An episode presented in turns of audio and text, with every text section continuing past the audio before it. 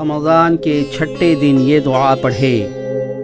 اللهم لا تخذلني فيه لتعرض معصيتك ولا تذربني بسيات نقمتك وزحزحني فيه من موجبات سخطك بمن بمنك وأياديك يا منتهى رغبة الراغبين